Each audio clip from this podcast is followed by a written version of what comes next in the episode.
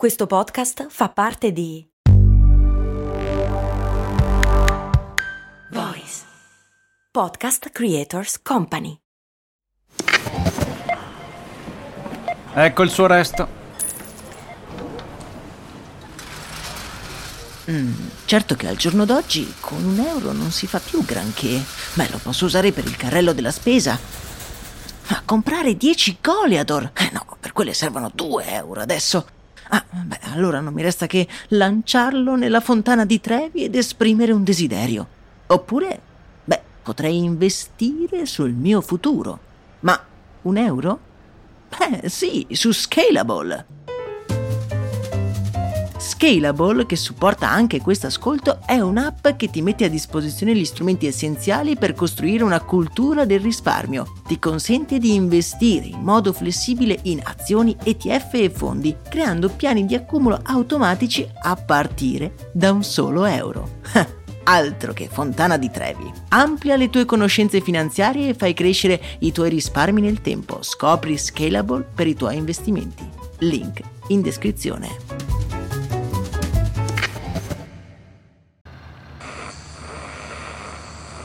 Benvenuti, popolo di Los Angeles. Il sole splende sulla baia e siamo tutti pieni di energia. Non vi svegliate mai la mattina con quell'irresistibile voglia che la giornata cominci? Beh, io no. Quindi sentiamoci un pezzo e poi ritorniamo qui sulle frequenze medie di Radio LA.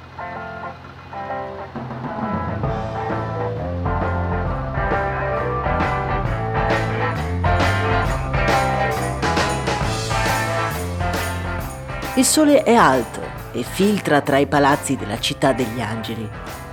La radio di un taxi si mischia ai rumori della città.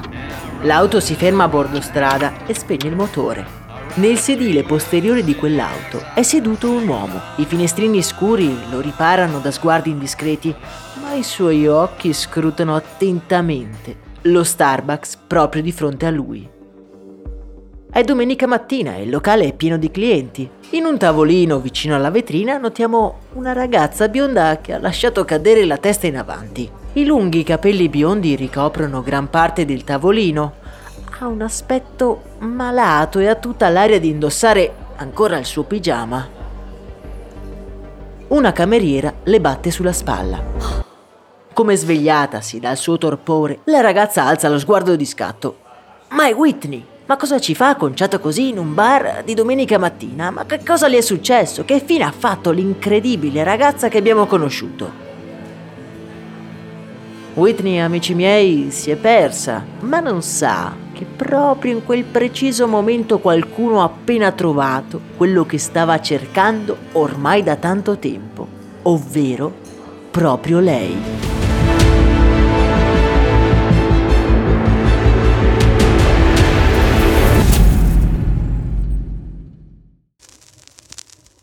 Corona, che sarei io, presenta Storie di Brand, un entusiasmante viaggio back in the future alla scoperta delle storie che si nascondono dietro i marchi più famosi.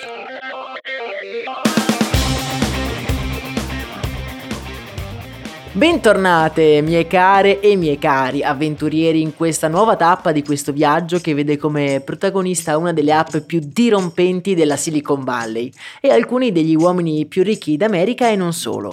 Negli scorsi episodi abbiamo conosciuto l'imprenditore Sean Rudd, talmente timido da ideare un'app che gli possa permettere di approcciare delle ragazze senza aver paura di essere rifiutato. Insieme a Justin Matin crea Matchbox, che ha subito un successo straordinario tra i primi utilizzatori. Nel gruppo di sviluppo si aggiunge quindi anche Whitney Wolf, una ragazza piena di energia che si getta anima e corpo in questa avventura. Matchbox diventa così Tinder e grazie alle strategie di Whitney diventa l'app più popolare tra gli studenti universitari. Whitney, come sappiamo, trova anche l'amore, iniziando una relazione con il socio Justin.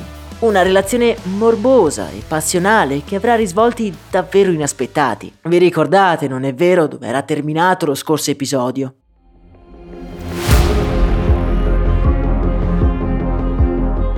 Whitney furiosa arriva in lacrime alla porta di casa di Sean Rudd. Tu lo sapevi! Gli sguardi dei nostri protagonisti si incontrano senza mai scorgere una virgola di compassione o tenerezza. Siamo nella sala meeting del quartier generale di Tinder. Whitney è furiosa e rivolgendosi a Sean, che intanto sta guardando fuori dalla finestra, esclama: Justin mi ha molestato, devi allontanarlo assolutamente da Tinder. Justin, anche lui nella sala, fissa il pavimento, stringendo i pugni sulle ginocchia. Sean, non puoi credere a questa pazza. Tra Justin e Whitney ormai l'amore si è trasformato in cieca gelosia, teneri sguardi complici tramutati in occhiate cariche d'odio.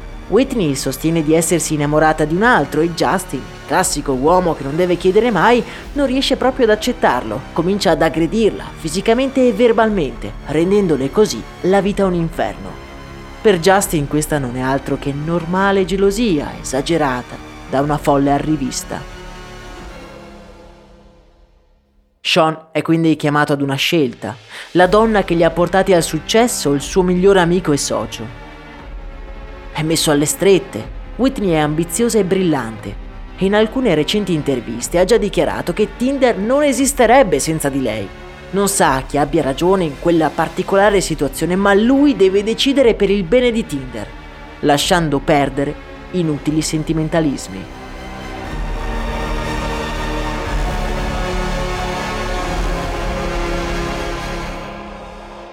Prendi le tue cose e lascia il tuo ufficio, dice Sean rivolgendosi verso la ragazza bionda che tanto aveva fatto per la sua azienda. Sono sicuro che troveremo un accordo. Aveva scelto Justin. Whitney. Whitney si alza e prima di uscire, sbattendo la porta, assibile a denti stretti. Ci vedremo in tribunale. Whitney non riesce quasi a respirare. Esce dal palazzo, scappa nella città consapevole che non l'avrebbero passata liscia, si sarebbe ripresa quello che era suo di diritto.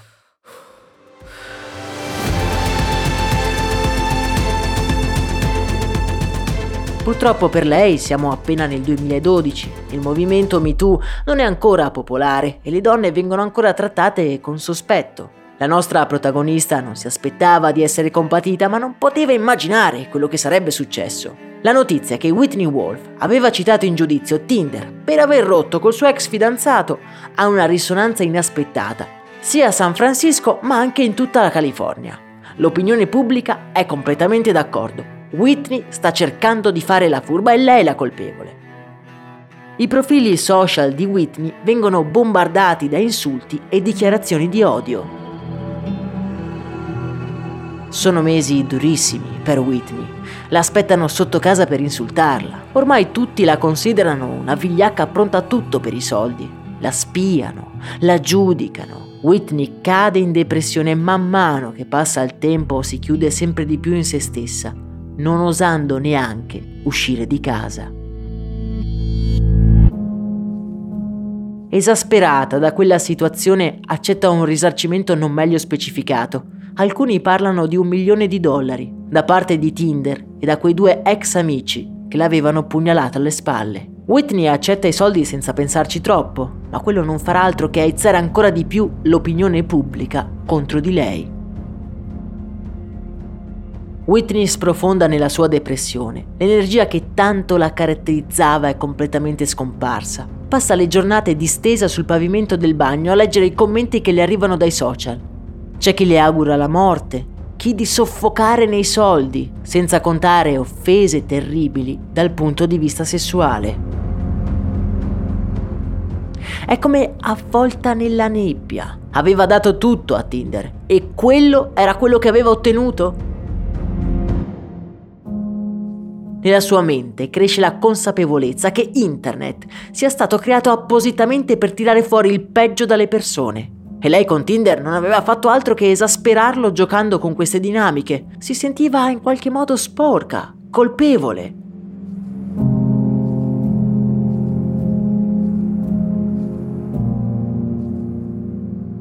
Comincia a chiedersi se ci può essere un modo in cui le donne su internet possono essere tutelate, protette e diffondere solo messaggi positivi. Whitney però non vede la luce in fondo al tunnel. Esce solo una volta a settimana a prendere un caffè in uno dei vicini Starbucks. Si siede sempre al solito tavolo e rimane lì, in attesa che accada qualcosa. Non si toglie neanche il pigiama, una grossa felpa e degli occhiali scuri. Così nessuno la riconosce, persa nella gente, lontano dai social. È il suo unico momento di invisibilità. Anche se noi sappiamo che proprio in quell'istante qualcuno nascosto dietro i vetri scuri di un'auto parcheggiata proprio lì davanti la sta osservando molto attentamente.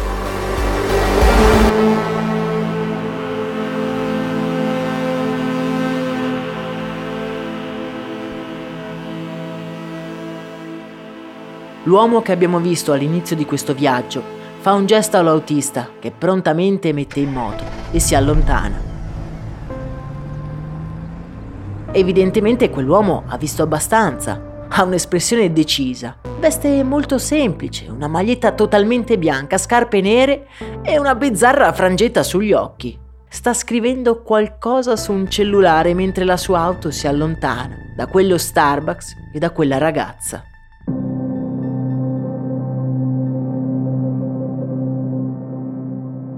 Whitney intanto non si accorta di nulla. Beve il suo cappuccino e torna a casa. Immersa nella sua depressione, non riesce a togliersi dalla mente l'idea di rivoluzionare Internet. Vuole creare un luogo digitale governato dalle donne e dove si possa davvero sfruttare le potenzialità della rete senza cadere nell'odio. Forse è solo un sogno ingenuo, ma Whitney è l'unica cosa che ha in testa. Non capisce perché le regole della vita reale non possono essere applicate anche alla vita digitale. Se uno ti minaccia di morte per strada, ha delle conseguenze. Sui social invece tutto, o quasi, è concesso. Vuole creare una nuova piattaforma. Le trova anche un nome, la chiamerà Mercy grazie in francese, il social della gratitudine. Whitney passa le giornate a scrivere su una grande lavagna, non riesce a capire dove vuole arrivare. Chi mai la userebbe questa piattaforma? Che cosa vuole ottenere? Veramente. Mentre è immersa in questi pensieri, il telefono squilla. Whitney lo sente ma in lontananza. Non vuole davvero rispondere. Chi mai potrebbe essere? Lei non vuole parlare con nessuno ma il telefono squilla, squilla, squilla insistente finché... Ciao Whitney, tu non mi conosci ma io ti posso aiutare. Sono Andrei Andreev e posso aiutarti a riprenderti quello che è tuo di diritto.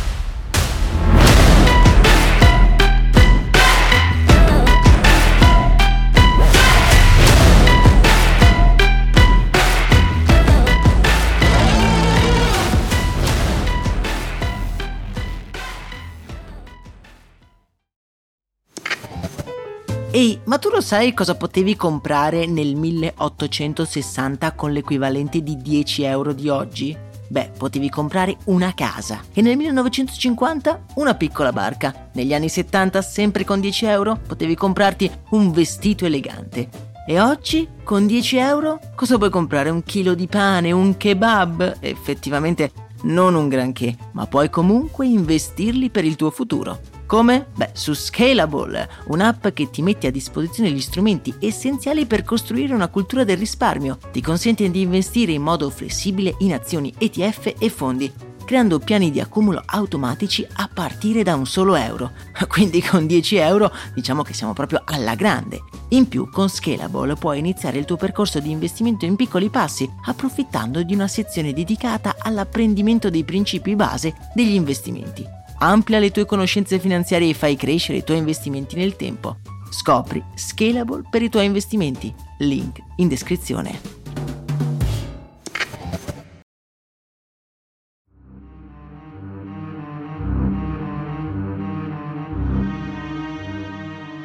Whitney Wolf non lavora più a Tinder dopo aver accusato il suo partner di molestie sessuali e di discriminazione di genere. Da quel momento la sua vita è precipitata in un vortice di depressione, apatia e mancanza di energia.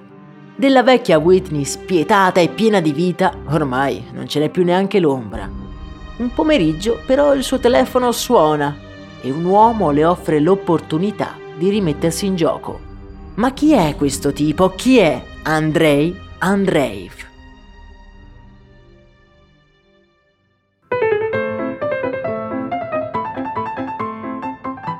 Andrei Wagnerovich, detto Andrei Andreev, nasce a Mosca nel 1974 e fin da subito i suoi genitori capiscono che è come dire un po' particolare. Non ha molti amici e fin da piccolissimo si diverte a smontare ogni oggetto tecnologico che trova in casa. Già a dieci anni infatti raccoglie tutti i componenti elettrici, sparsi in giro per il suo appartamento in una settimana crea la sua prima radio, perfettamente funzionante a soli 10 anni. Ben presto dall'elettronica passa all'informatica, trasferendosi in Spagna con la famiglia. Andrei viaggia, conosce nuove culture e più gira per il mondo più si rende conto che è affascinato da un'altra realtà, quella della rete, di internet, delle piattaforme che creano connessioni tra le persone. Fonda una sua prima azienda, Virus, la vende e ne apre subito un'altra. Nel 2002 ha già creato e venduto tre aziende di successo e si sta preparando al suo grande capolavoro nel mondo tech. All'epoca vive a San Pietroburgo, è un aitante imprenditore informatico e con alcuni dei suoi collaboratori una sera entra in un locale in cui su ogni tavolo sono posizionati alcuni grossi telefoni rossi. Questi telefoni servono per chiamare gli altri tavoli. Praticamente tu entri nel locale con degli amici, addocchi un tavolo interessante e usi il telefono per sapere se anche le persone sedute a quel tavolo ti trovano, come dire, interessante. È modo per provarci, diciamo, a distanza di sicurezza. Non vi ricorda nulla questo meccanismo?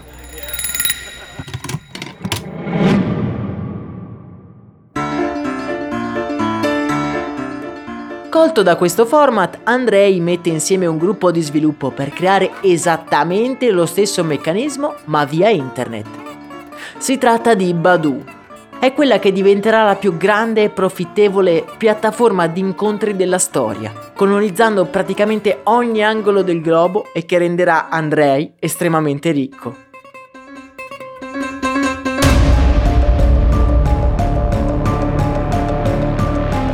All'inizio degli anni 2000 Badu è il re indiscusso dei siti di incontri, ma il suo regno non si basa certo su solide fondamenta. Una minaccia sta nascendo in California. Un gruppo di sviluppo, guidato da una donna inarrestabile e un timido imprenditore, sta scalando il mercato con un'applicazione che sembra un gioco. Ovviamente sto parlando di Tinder e potete immaginare come reagisce Andrei quando viene a sapere che Whitney è rinchiusa in casa, depressa e senza lavoro. La creatrice del successo di Tinder può diventare la sua più grande arma nella guerra degli swipe, anche se le cose non sono proprio così semplici. Vuoi che crei un'altra app di incontri? Ma non ci penso neanche!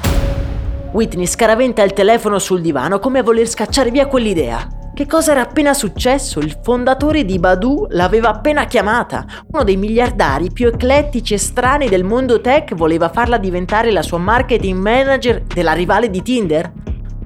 Solo al pensiero Whitney corre in bagno, a vomitare. Dall'altra parte della cornetta, però il nostro Andrei sorride. Non importa come avesse reagito, Ormai il seme dell'idea era stato impiantato ed effettivamente qualcosa nella mente di Whitney Wolf sta cambiando.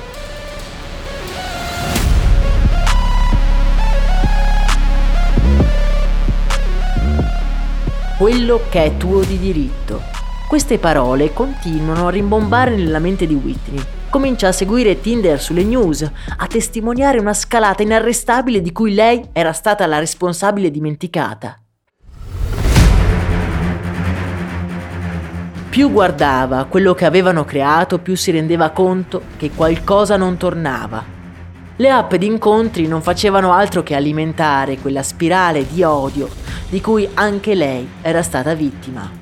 Questo pensiero rianima lentamente la nostra protagonista. Sente rinascere in sé quella vecchia energia che l'aveva contraddistinta.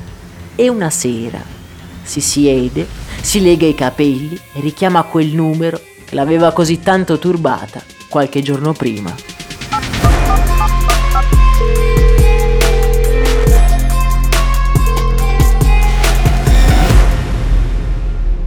Ok, ma io voglio essere a capo di tutto. E se vogliamo farla, la faremo a modo mio.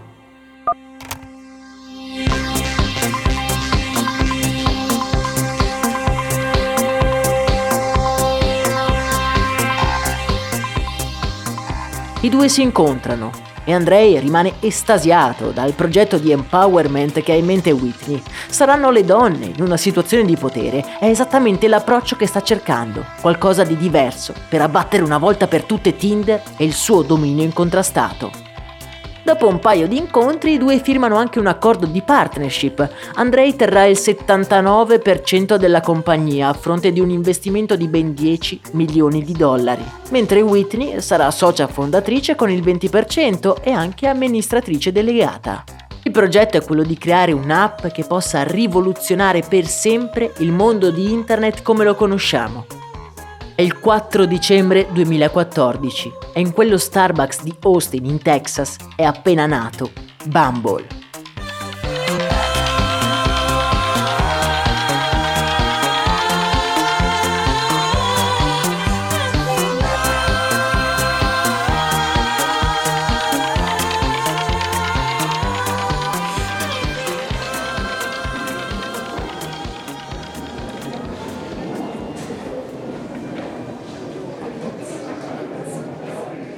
Ci troviamo in una sala gremita di giornalisti. È il giorno del lancio di Bumble, Whitney è sul palco e sta tenendo il suo discorso. Un discorso che sa di rivincita, tra sudarabbia, determinazione quasi vendetta. That brings me to my final lesson, which is make the first move. In order to follow a dream, it means you have to work the dream. For me, a dream has always come in the form of Mentre parla, Andrei è dietro le quinte del palco. Immobile la osserva agitarsi sul palco e piano piano, impercettibilmente, vediamo disegnarsi sulla sua faccia un perfido sorriso. Di lì a poco il timido Sean Rad e Tinder citeranno in giudizio Bumble per violazione di copyright. Bumble è completamente identica a Tinder e Whitney adotterà lo stesso metodo di promozione aggredendo il mercato degli universitari e raggiungendo in poco tempo 100 milioni di utenti. La situazione degenera, si stanno mettendo le basi di una rivalità storica senza esclusione di colpi. Ma non sono altro che piccoli soldatini che si scontrano in una scena governata da un abile burattinaio. L'Andrei Andreev, che molto presto mostrerà al mondo la sua vera natura.